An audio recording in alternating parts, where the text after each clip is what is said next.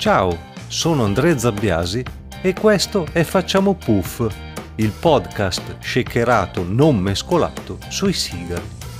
Attenzione, questo podcast tratta argomenti per un pubblico maggiorenne e non facilmente triggerabili e che non fuma sigari fatti con foglie di banano.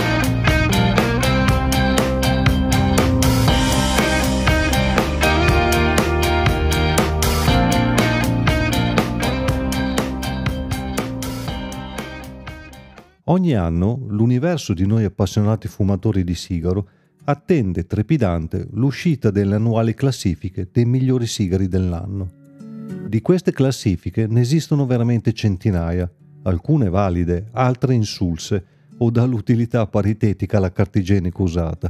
Non sono io ad affermarlo, ma è una diretta conseguenza del fatto che la creazione di contenuti digitali è ormai alla portata di chiunque abbia un computer una tastiera, un mouse e una connessione internet. Poco importa se poi quello che pubblico è frutto delle mie scarse competenze, l'importante è che sia pubblicato nel World Wide Web a imperitura memoria, con un bel fanculo alla qualità. Qualità o non qualità sta di fatto che ogni volta che escono, ecco che il nostro mondo di appassionati si schiera fra coloro che ne lodano i risultati, sempre che i sigari premiati siano quelli che piacciono loro, e coloro che invece ne contestano i risultati. Probabilmente perché i sigari premiati non sono quelli che loro piacciono. Insomma, discussioni infinite e a mio parere di poco senso, perché quasi nessuno sembra cercare di comprendere se effettivamente le classifiche dei migliori sigari dell'anno siano realmente importanti per noi consumatori. Ecco, in questa puntata io cerco di rispondere e di darti le mie valutazioni e considerazioni in merito, ma partiamo da alcuni concetti base, da punti di partenza che delimitino il perimetro della discussione, altrimenti facciamo notte e tutti frantumeresti marroni ad ascoltare, minando nel profondo uno dei punti di forza di questo podcast, quello di intrattenerti con leggerezza.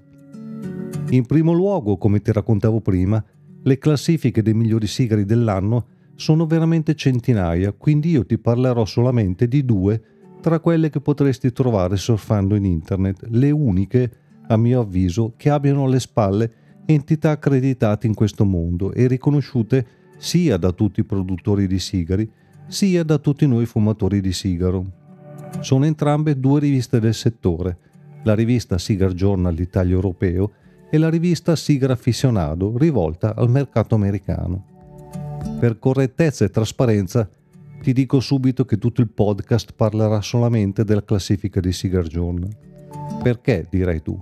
Presto detto, Cigar Aficionado è di fatto retto da tre panelist, nonché fondatori della rivista. Tutti sfegatati pro sigari cubani e di fatto fanno e dicono quello che vogliono. Inoltre, la quasi totalità dei sigari recensiti e in classifica non è nemmeno importata in Europa, quindi valenza meno di zero. Aggiungo, anche se questo può venire mal interpretato, che ad esempio il loro assegnare il titolo di miglior sigaro dell'anno all'H. Upman numero 2 cubano, un torpedo, nel 2022 e sei anni prima al gemello Montecristo numero 2, è palesemente una stronzata ed una marchetta commerciale perché da sempre, sottolineo da sempre, questi due sigari sono considerati a livello worldwide o nel mondo mondiale i due sigari più incostanti in assoluto dell'intera produzione cubana, il che è come dire, beh, è il miglior sigaro dell'anno, ma il riconoscimento è da attribuire solo ai sigari che stanno dentro questo specifico box. Ma vaffanculo. In definitiva, la valenza di Cigar Aficionado è perfino inferiore a quella della carta igienica usata, quindi lasciamo perdere e non parliamone ulteriormente. Proseguo con la seconda rivista internazionale di riferimento, che è Cigar Journal, la cui classifica di fine anno è da sempre un evento attesissimo e ogni anno scatena discussioni infinite. Per meglio inquadrare l'argomento di questo podcast, però, non posso fare a meno di segnalarti il punto di partenza fondamentale comune a tutti. Qualunque entità che ospita pubblicità, non importa se riviste, blogger o siti web generici, tutti, alla fin fine, devono sottostare al dio denaro e in qualche modo arrivare a dei compromessi nelle loro attività. Se ospitano pubblicità, non sono una onlus creata da Madre Teresa di Calcutta, sono aziende vere e proprie, fanno business introitando denaro che permette loro di vivere con cifre in gioco che non sono basse. In un'intervista Rafael Nodal, noto produttore di sigari sotto il brand Aging Room, dichiarò di aver speso 400.000 dollari in pubblicità su Sigaro Aficionado per i suoi sigari e quell'anno vinse il titolo di sigaro dell'anno con un suo prodotto. Giusto o sbagliato che sia, devi convenire con me che se la tua attività dipende in larga misura dalle pubblicità, se queste venissero a mancare perderesti il sonno la notte. Immagina di fare il bilancio aziendale di fine anno. Sponsor X non rinnova. Sponsor Y non rinnova. Sponsor Z non rinnova. Clic. Pallina di caca che scende nelle mutande. Paura.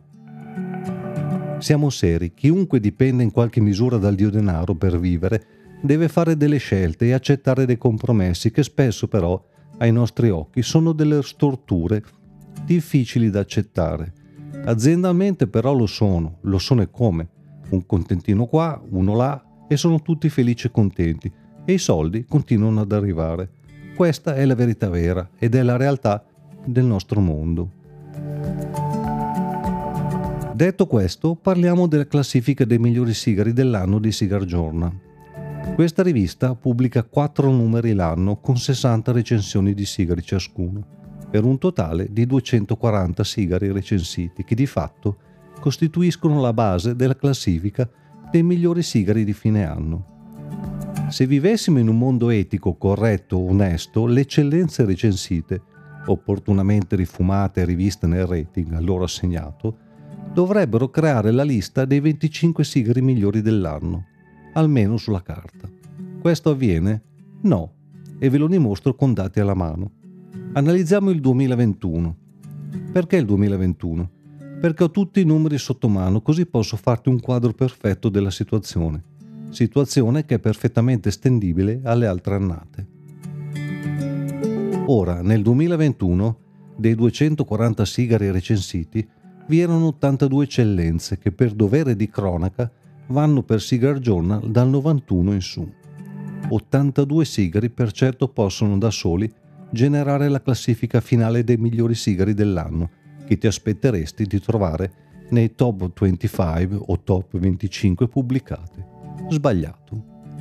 Non solo la maggior parte è scomparsa nel nulla, ma addirittura i due sigari dal rating più alto in assoluto in questo anno sono semplicemente stati dimenticati. Perché mi chiedo? Come non bastasse la metà della classifica è di fatto formata da sigari che non erano nemmeno nell'eccellenza, ma erano però sponsor pubblicitari. Con queste premesse vere e documentabili viene spontaneo immaginare due scenari, spero sia lo stesso anche per te. Primo scenario. Se le recensioni sono attendibili, significa che la classifica di fine anno è stata creata tirando i dadi e badando agli introiti economici e quindi è una solenne cacata, neanche degna di essere letta. Secondo scenario. Le recensioni valgono quanto la carta da culo usata, perché generate sparando cazzate inenarrabili sui reti, mentre la classifica è attendibile e veritiera. In ambedue gli scenari, Cigar Journal non esce esattamente bene ai miei e ai tuoi occhi, spero. Non esiste che si giochi così arbitrariamente con noi consumatori elargendo dati totalmente inattendibili e frutto di alchimie al di fuori della nostra comprensione. I dati parlano chiaro. Se un sigaro o più sigari sono al massimo dei rating, uno dei due ci si aspetta sia il sigaro dell'anno a casa mia, ma non a casa Cigar John. E questo, spiace dirlo apertamente, è una truffa bella e buona. A suffragare ulteriormente quanto raccontato, Aggiungo che questa realtà imprenditoriale si guarda bene annualmente dal pubblicare apertamente i dati delle recensioni dei 240 sigari dei 60 panelist della rivista, la cui media dovrebbe dare il rating finale, e nessuno dichiara apertamente quali criteri di scelta siano stati adottati per creare la classifica di fine anno, ovvero perché un dato sigaro sia stato escluso. Quale raziocinio c'è dietro? Boh. Etica e serietà a casa mia sono valori fondamentali e imprescindibili, così fatico ad accettare che un'azienda che vuole definirsi seria gestisca i dati in suo possesso ad cazzum, come dico io, prendendo per il culo il mondo intero. La cosa più assurda è che perfino i produttori reggono il gioco disonesto, condividendo i falsi risultati ottenuti ovunque sui social, patrocinando la loro falsa veridicità. Una mossa idiota ai miei occhi, visto che gli tocca sborsare una valanga di quattrini in pubblicità, sperando di commutare la spesa in un riconoscimento. Non sarebbe meglio investire i soldi in comunicazione seria e attendibile? Io dico di sì. Che i produttori regano il gioco malsano lo posso comunque comprendere, fanno il loro mestiere e fanno business sfruttando qualsiasi mezzo a loro disposizione. Il vero problema siamo invece noi consumatori che ogni anno aspettiamo queste classifiche sperando siano di aiuto nei nostri futuri acquisti. Ma perché mi chiedo, e lo chiedo anche a te, perché perdere tempo discutendo o apprezzando uno strumento che ha delle tare genetiche grandi quanto un oceano?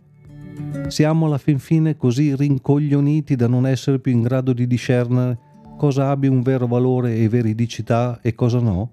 Mi rifiuto di accettarlo. In definitiva, come presumibilmente hai già compreso dopo quanto ti ho raccontato, posso tranquillamente affermare che le classifiche dei migliori sigari dell'anno, non importa chi le crei, sono realmente uno strumento inutile e fazioso. Domanda, dovrebbero essere cancellate? A mio parere no. Lo so che ti suona strana questa affermazione, ma se ci scolleghiamo dal concetto puramente numerico dei rating nelle classifiche, si ha annualmente una panoramica su quello che di nuovo è arrivato.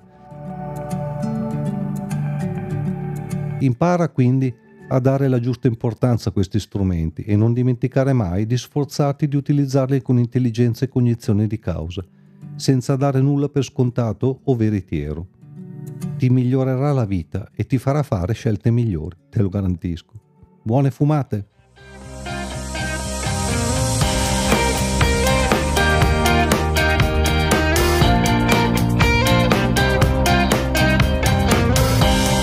Se vuoi entrare in contatto con me, commentare o hai dei suggerimenti per nuovi argomenti, puoi scrivere a facciamopuffpodcast.gmail.com Accetto anche gli insulti, prendo pure quelli.